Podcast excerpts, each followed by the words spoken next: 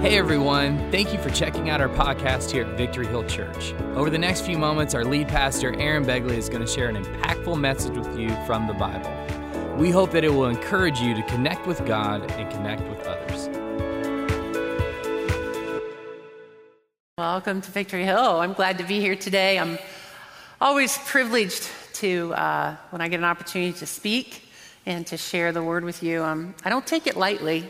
I really try hard to find God's message and kind of make sure that there's something here for you to chew on a little bit and take home even with you. So I'm so glad you're here today, though. But um, I want to ask we're in summer on the hill. Has anybody taken a road trip yet? see your road trips. Yeah, yeah. Seems like summer is road trip time. And for our family, when we go on a road trip, we have some road trip essentials that we must take with us. Now, I don't know if your family does this, but we do this, and actually, you know, I've, I've found that I think my children have followed that pattern. But um, so, some of our essentials. Let's see. The first thing, we always have to have a, a can of Pringles. You know, I don't know what it is about Pringles. I guess it's they're easy to distribute and whatever, but a can of Pringles is always part of our road trip.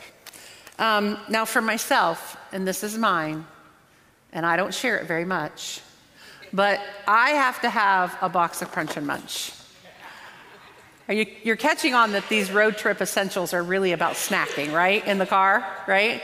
And so, yeah, so I have to have a box of Crunch and Munch. And um, like I said, it, these are small. You don't have to share it if you don't want to. So, the other thing that we always make sure we have is a nice bag of trail mix.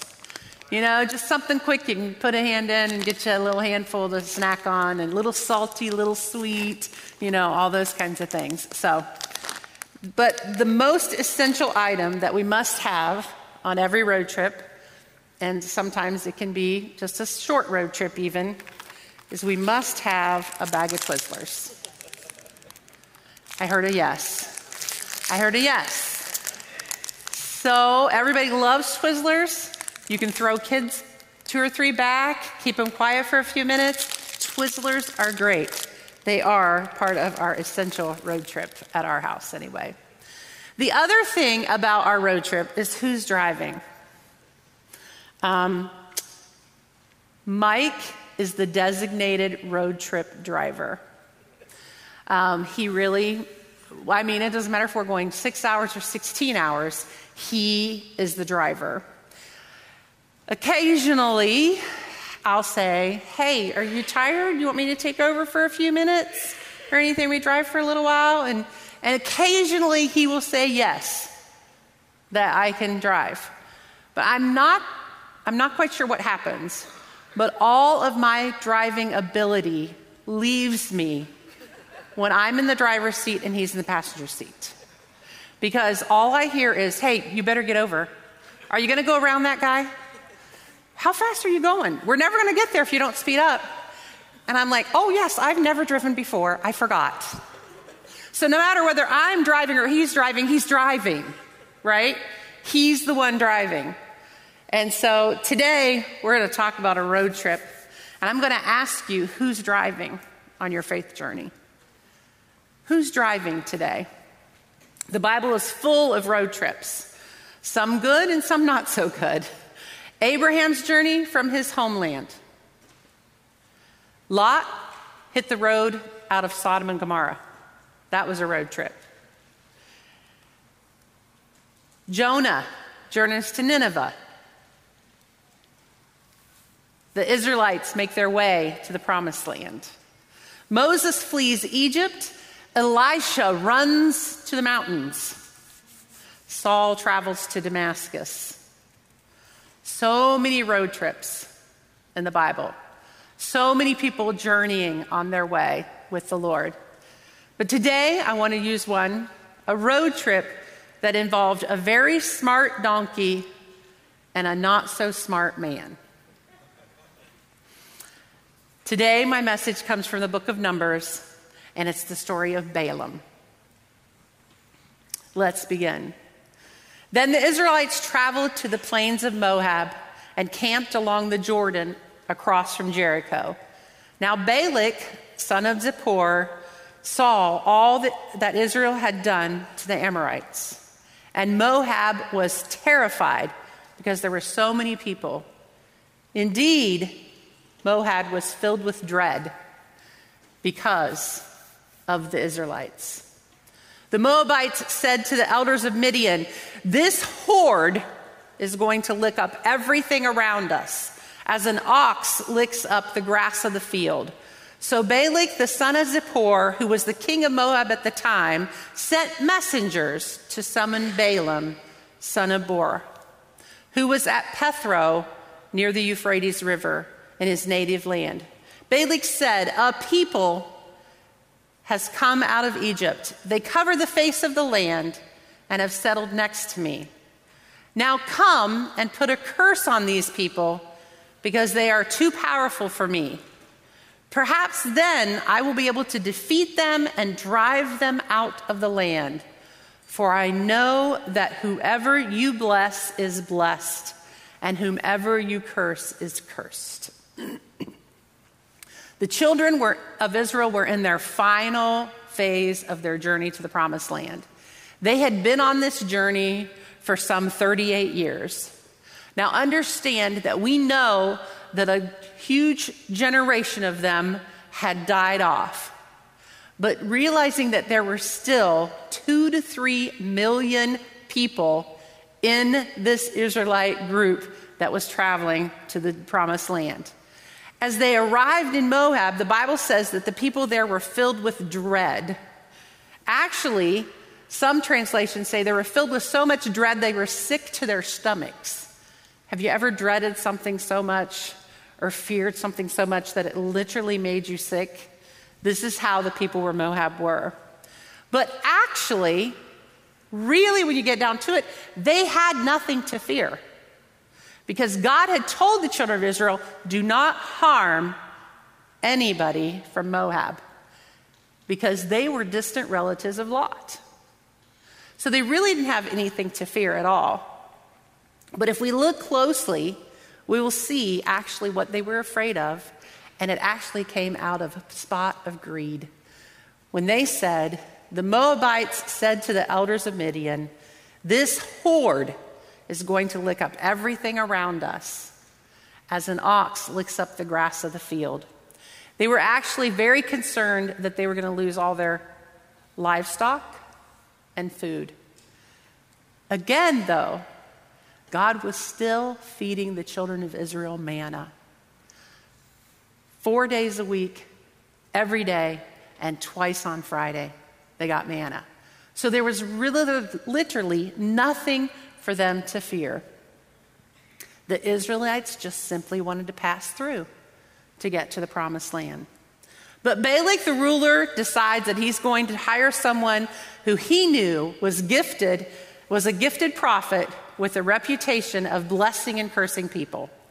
He was willing to pay a large sum of money for the service, and he knew the right man for the job. It was Balaam.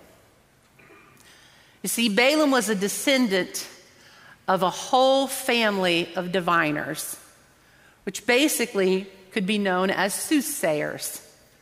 And they, his, that was basically his family's business. He had grown up in a family of people who were soothsayers. And it didn't matter to Balaam. He knew any God, whatever gods, he was willing to work with whomever he had to work with. He knew the God of Israel. He had to have known the God of Israel. He had to have known what God had done and how the Israelites had been blessed. But yet, he entertains the idea that Balak, that Balaam will be the one that will actually come and curse them. We can assure that Balaam knew the miracles of God. Balaam, Balak knew that Balaam was who he wanted to curse these people and put the plan into motion. The elders of Moab and Midian left, taking with them a fee for divination. And when they came to Balaam, they told him what Balak had said. Spend the night here, Balaam said to them, and I will report back to you the answer that the Lord gives me. So the Moabite officials stayed with him. So Balaam entertains the offer that is sent from Balak. He even invites the guys to spend the night. He's seriously considering this. Now, here's something I don't, I, as I read this, I thought, why would he say that he was going to wait and talk to the Lord when he wasn't a prophet of God? Why would he do that? Did he really think that the Lord was going to come and speak to him? Or was he just trying to influence them to think more highly of him and maybe even drive up the price a little bit? Here's a little extra piece of information for you. It's just an extra for today. Not everyone who says they hear from God hears from God. Right? If you're listening to the voices of those whose lives do not line up with the Word of God, you might want to check their motives. You know, Balaam was saying that just because he thought it would give him more influence. He had no relationship with the Lord of Israel, the God of Israel. But he thought for sure that if he said that, they would think more highly of him. However, this will surprise you. God does choose to show up to Balaam, and he speaks to him. He says, God came to Balaam and asked, Who are these men with you? Balaam said to God, Balak, the son of Zippor, the king of Moab, sent me this message. A people that has come out of Egypt covers the face of the land. Now come and put a curse on them. Perhaps then I'll be able to fight them and drive them away. But God says to Balaam, Do not go with them. You must not put a curse on these people because they are blessed. The next morning, Balaam got up and he t- said to Balak's officials, Go back to your homeland. The Lord has refused to let me go with you. Well, it sounds like Balaam is not acting like Balaam for this moment, is he? He's not, he has, he actually says to the men, You're going to have to go back. God won't let me do this. It's puzzling why he did that. But I can tell you why God did what he did in that spot. God showed up to Balaam out of his love and the promise he had made to Abraham. You see, when God made, God made a promise to Abraham that no matter what, his family would be blessed. He was not going to leave it to a false prophet to decide whether he was going to curse him or, or bless them. God said to Balaam, Do not go with them. You must not put a curse on those people because they are blessed. See, when God makes a promise, He'll do anything He has to to fulfill it, even if it means talking to a sorcerer and a false prophet to make sure that the children of Israel, the promise was fulfilled that they would be a blessed nation. So the men though go, they go back to Balak and they set, take the message from Balaam and they tell him he doesn't want, but he doesn't want to come. He can't come, but it doesn't end there. Balak is not willing to give up. He sends even a more prestigious group and even more money in the pot and says, Go tell him and persuade him to curse the children of Israel. So this entourage takes off. They come back to Balaam, and here's what the Bible says happened. But Balaam answered them Even if Balak gave me all the silver and gold in his palace, I could not do anything great or small to go beyond the command of the Lord my God. Now spend the night here so I can find out what else the Lord will tell me. So once again, he says, I, I think that you guys can stay again because maybe God will tell me something different. Do you think he really wanted God to change his mind? think he really thought that was going to happen. It's interesting. Balaam turns away more money. He says he can't do anything against the Lord my God, but yet he invites them to stay just in case. I'm pretty sure that God already lets, let him know what his will was regarding this situation. Remember, he said, do not go with them. You must not put a curse on those people because they are blessed. See, I think that's a hard no, right? That's a hard no. You know, I don't see any room for negotiating. I don't see any reason to reconsider. God is very clear on his will right here. See, Balaam reminds me of our children. We say, No, you can't. And they go, Oh, please. Or they come back 25 times, Please, can I have it? Can I go? Please? I promise I'll be good. Just this one time. Just this one time, please. Can I go? and we do this little negotiating thing. And unfortunately, sometimes we break down and we say yes. And then we teach them that it's not a hard no. but God's saying it's a hard no. God is not going to change his will. He had made a promise to the children of Israel. This was his sovereign will that they would not be a cursed nation, that they would be a blessed nation. So, Balaam's desire is truly to have his own way. And God knows that. God knows Balaam's heart at this point, and he knows that that's what he wants. He wants to go, he wants to get that money, and greed was still driving him to entertain the thought of something that, that God might change his mind. Then God does something that maybe we don't understand. That night, God came to Balaam and said, Since these men have come to summon you, go with them, but do only what I tell you. Wait a minute. Did God change his mind? Did God change his mind? Did God just give in to the will of Balaam? Did God really trust Balaam to do what he asked him to do or what he told him to do? Let me answer this for you with this scripture. Says, first of all, God is not human that he should lie, not a human being that he should change his mind. Does he speak and then not act? Does he promise and not fulfill?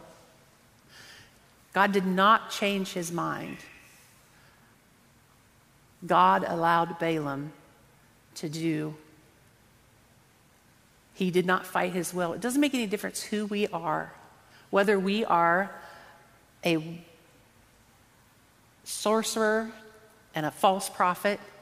God is never going to not allow us to have free will.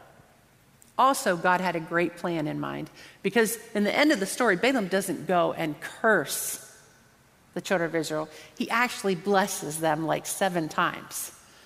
So, you know, God knew what he was doing, but on the outside, it may look like God changed his mind. Well, God doesn't change his mind. He has a perfect will, he has in mind what he wants to do, he has a plan in place. But sometimes we will not allow him to fulfill the plan the way he intended it to.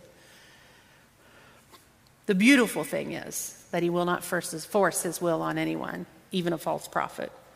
God knew Balaam was set on going, and even if he tried to sound like he was going to follow God's will, he would continue to try to negotiate with God. Just like our kids. Just, they'll keep at it, keep at it, keep at it, won't they? They can, they can. God would allow Balaam to go, but he would not intervene in the consequences of his choice. And that's what God does with us. When we want to fight against his will, He's not going to force us. But then again, He can't intervene in the consequences. I hear so many people sometimes is like, I just don't know how I got in this mess. And I just want to say, well, yeah, it probably started back then. Probably started with that choice that was totally against the will of God for you. So, Balaam wastes no time. He gets up the next morning, he saddles up his donkey, and he's off to the Moabites. And Balaam, that left that morning, wasn't bent on serving God. You can, you can trust me on that. He was not. And it, he was the one seeking profit and power and prestige. And God knew it, and God was not happy about it. Bible says that Balaam got up in the morning, saddled his donkey, and went to the Moabite officials. But God was very angry when he went. And the angel of the Lord stood on the road to oppose him. Balaam was riding on his donkey, and his two servants were with him.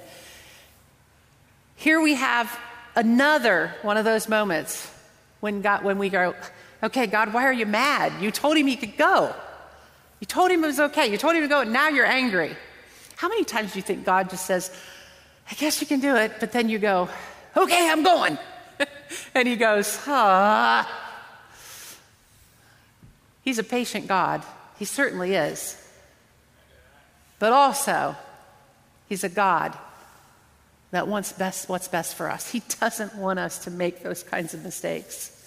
If you don't know the rest of the story, God places an angel with a sword in his hand in the donkey's path. Three times the donkey tries to get Balaam to go back, tries to stop Balaam on his road trip.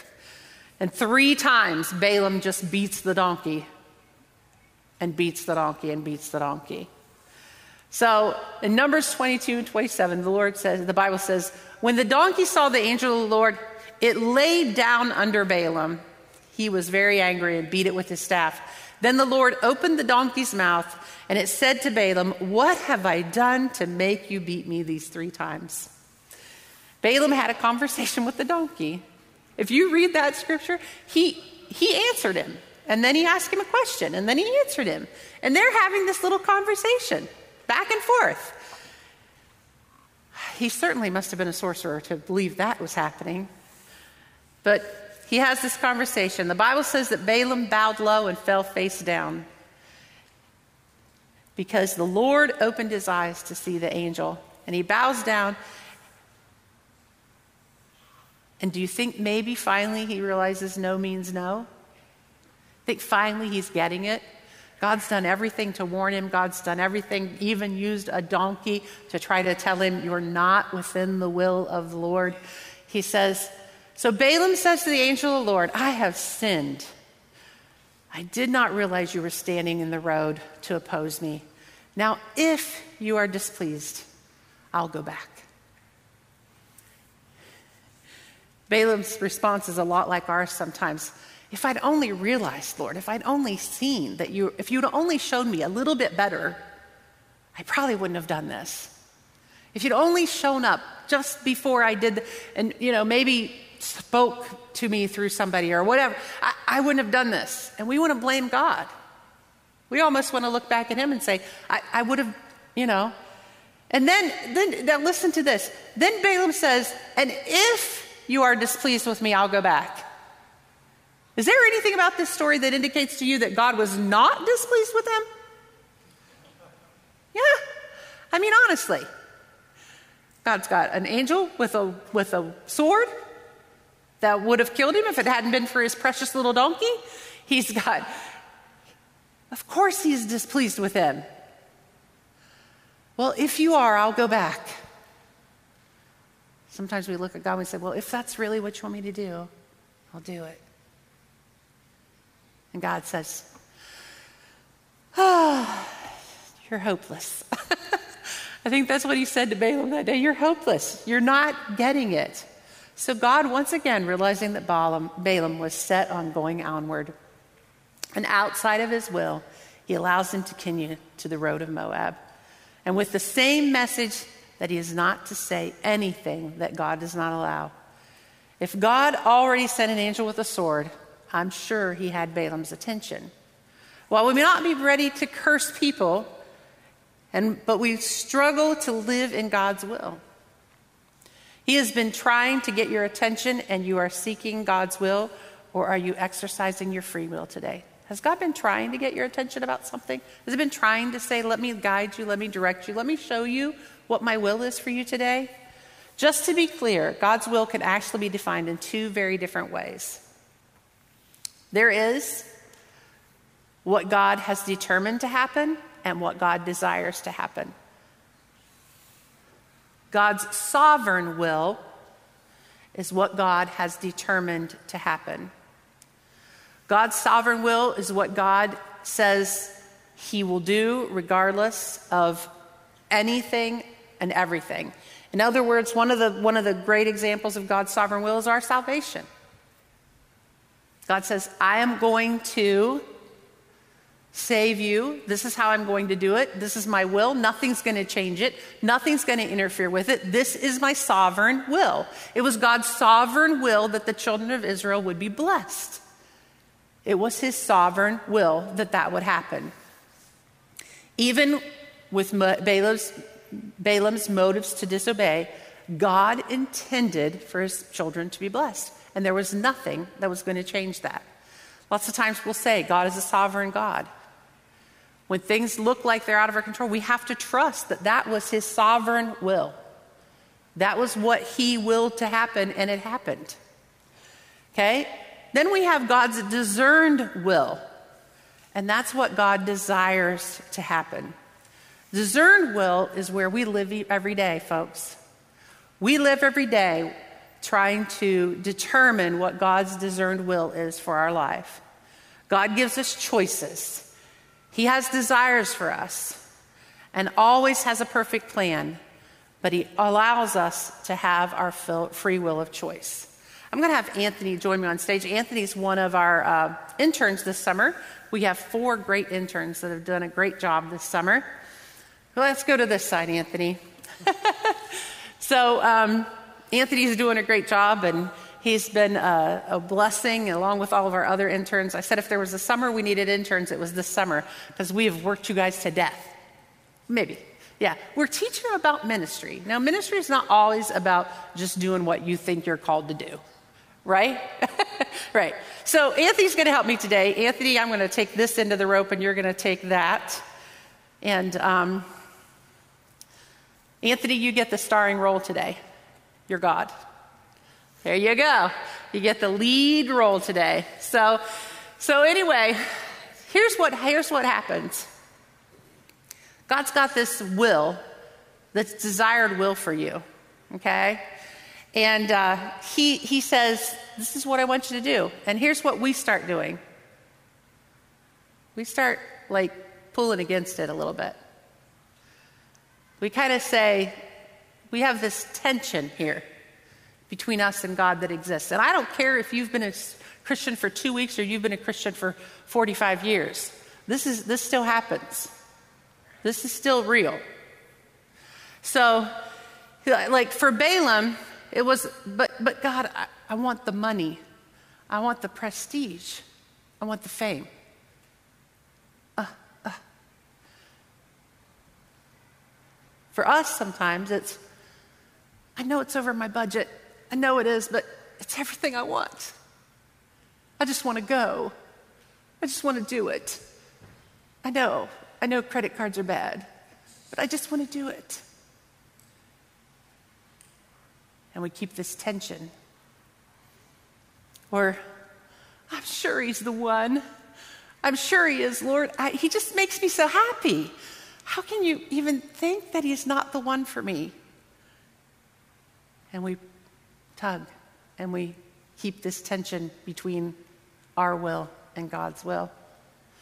One time we were, I mean, and it can be anything, doesn't have to be big life decisions, it can be minim- minimal life decisions, but we were buying a car one time. We were going to buy this conversion van. Any of you in the 80s? Conversion van with the seats, the little tables. The, yeah, yeah, we were going to buy a conversion van. And um, we, we found this van, and the girls loved, they loved the fact they all had a seat, and they had this little table and all this stuff. And I mean, it was, it was, they were just excited. Mike liked it. And the whole time, I just had this little nudge at me that this isn't right. Maybe this isn't what we should do. And I, and I just kind of kept feeling it, but eventually I just ignored it. And I just went ahead and we bought the van. Because God just said, Your mind's made up. You're not listening to me. Your mind's made up. So I bought the van, and you probably can guess what happened. Two months of owning the van, the engine blew up. And back in the 80s, $2,000 was a lot of money when we were raising three little girls. God tried his best to help me. God tried his best to get me to find his desired will for us. When we don't seek or obey God's will, we find ourselves living in the consequences of those choices. Balaam ended up leading the Israelites into disobedience and actually, finally, was slain in a battle and if you look at the word Balaam, if you look it up, he's, he is throughout the Old Testament and the New Testament because of his disobedience, because of the influence he had over the children of Israel. See, here's the way that we figure out what that will is. Romans 12:2 says, "Do not conform to the pattern of this world." But be transformed by the renewing of your minds, that you will be able to test and prove God's will, what God's will is, his good, pleasing, perfect will. Would you say those words with me? Good, pleasing, perfect will.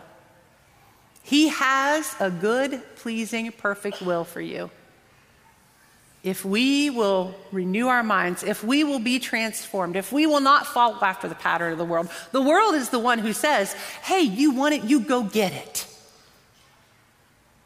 The world is the one who says, ah, just marry the guy you love. Love will make it through, it'll be perfect. The world says that, but this says, do not conform to the pattern of the world. Let your mind be renewed by Christ. Let your mind be settled on the things of God so that you can figure out what is that good, pleasing, and perfect will that God has for you. See, here's the thing a lot of people will say, ah, I don't know, I sure would like to know God's will for my life.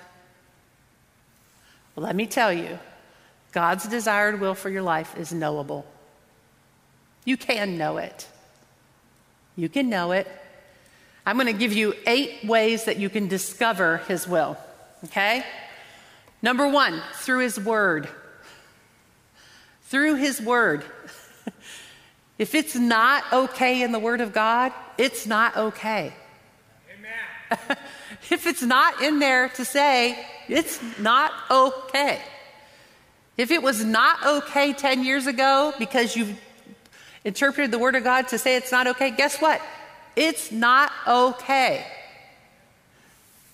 The Word of God is the easiest way to determine the will, God's will for your life. Number two, circumstances of our life, where He puts us, situations we're in. Always be aware that God, this is the nothing happens by coincidence piece, right? God doesn't put you in a certain place not for a purpose. So there might be attached to his will there, that good and perfect will that he has for you. Speaking through others. God will speak through other people. He will speak through people that you trust and people that you know. And I will warn you though, make sure you're listening to those Christian, that Christian counsel. Because sometimes, again, not everybody who says they hear from God hears from God, right? Our conscience, that inner voice. See, that, that conscience was what was telling me. That little inner voice was saying, I don't think you should do this. I don't think you should do this. It was there. I have to acknowledge it was there. And I didn't act on it. I didn't I ignored it. Common sense.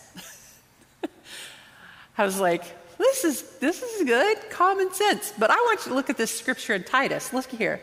For the grace of God has appeared that offers salvation to all people. It teaches us to say no to ungodliness and worldly passions, to live self controlled, upright, and godly lives in this present age.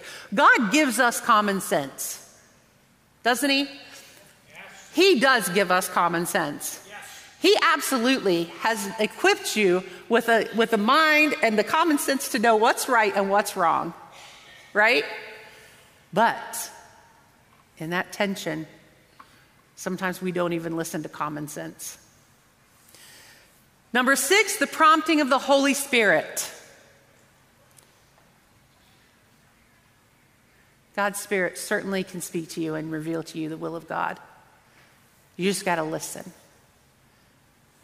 Number seven, contentment. Anybody ever say to you, I just don't have peace about it? Or say to you on the opposite side, I don't know, I don't understand it, but I just have a peace about it. Contentment. Contentment. You're going to know when you're in the will of God because you're going to be content. Number eight, prayer. If you want to know the will of God today, if you want to know that perfect, good plan that God has for you, you can find it. You can find it.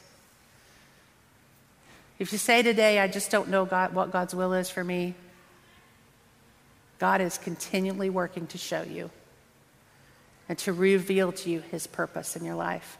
Philippians 2:13 says, "For it is God who speaks to you to will and to act in order to fulfill his good purpose." Would you stand with me this morning? Anthony's going to come again because I want to finish this out with one more little thing to share with you because I'm not perfect. None of us are perfect. We've all struggled to find that good and perfect will that God has for us. Anthony, I'm going to let you be God again. Okay? Hold on to me this time. you know, about 10 years ago, we began on a journey with our daughter down the road of addiction. And um, road trip I never thought I'd be making. You know? I know a lot of you have walked that road too.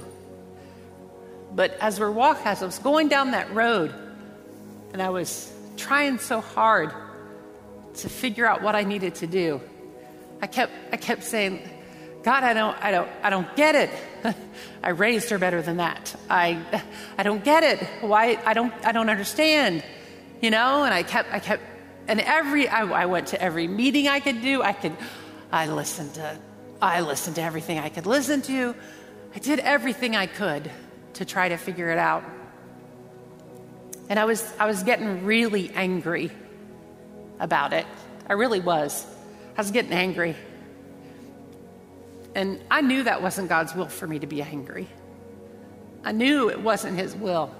But I began to, I just, I just got angrier and angrier and more hurt and more hurt. And, and so one day, a very dear friend of mine said to me, Chris, I'm not sure, but I think it's time for you to shut up and be quiet.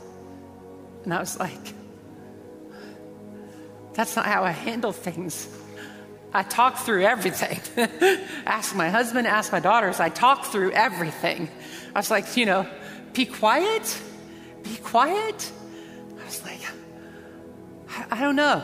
I was still like pulling still trying to go my way, still trying to figure it out on my own, right? I'm just like, be quiet. And so a few days later, I was in the Word, and I, and I came against the story of the children of Israel marching around Jericho. And, and I mean, what jumped off the page at me is that God said, it says in there, for the first seven days they walked around that place they walked in silence.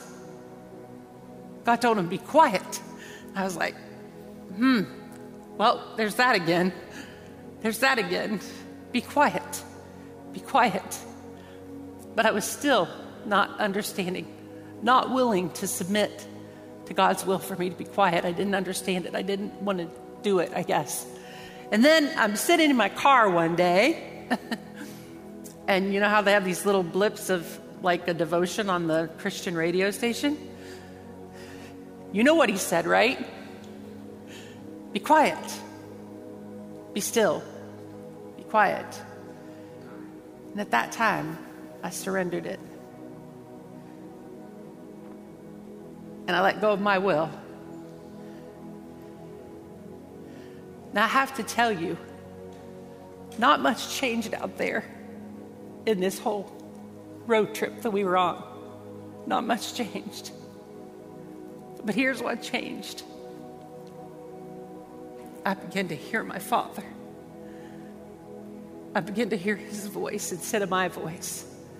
I began to hear him telling me to trust him, to trust him, to trust him. And that's what I began to do. But I had to let go.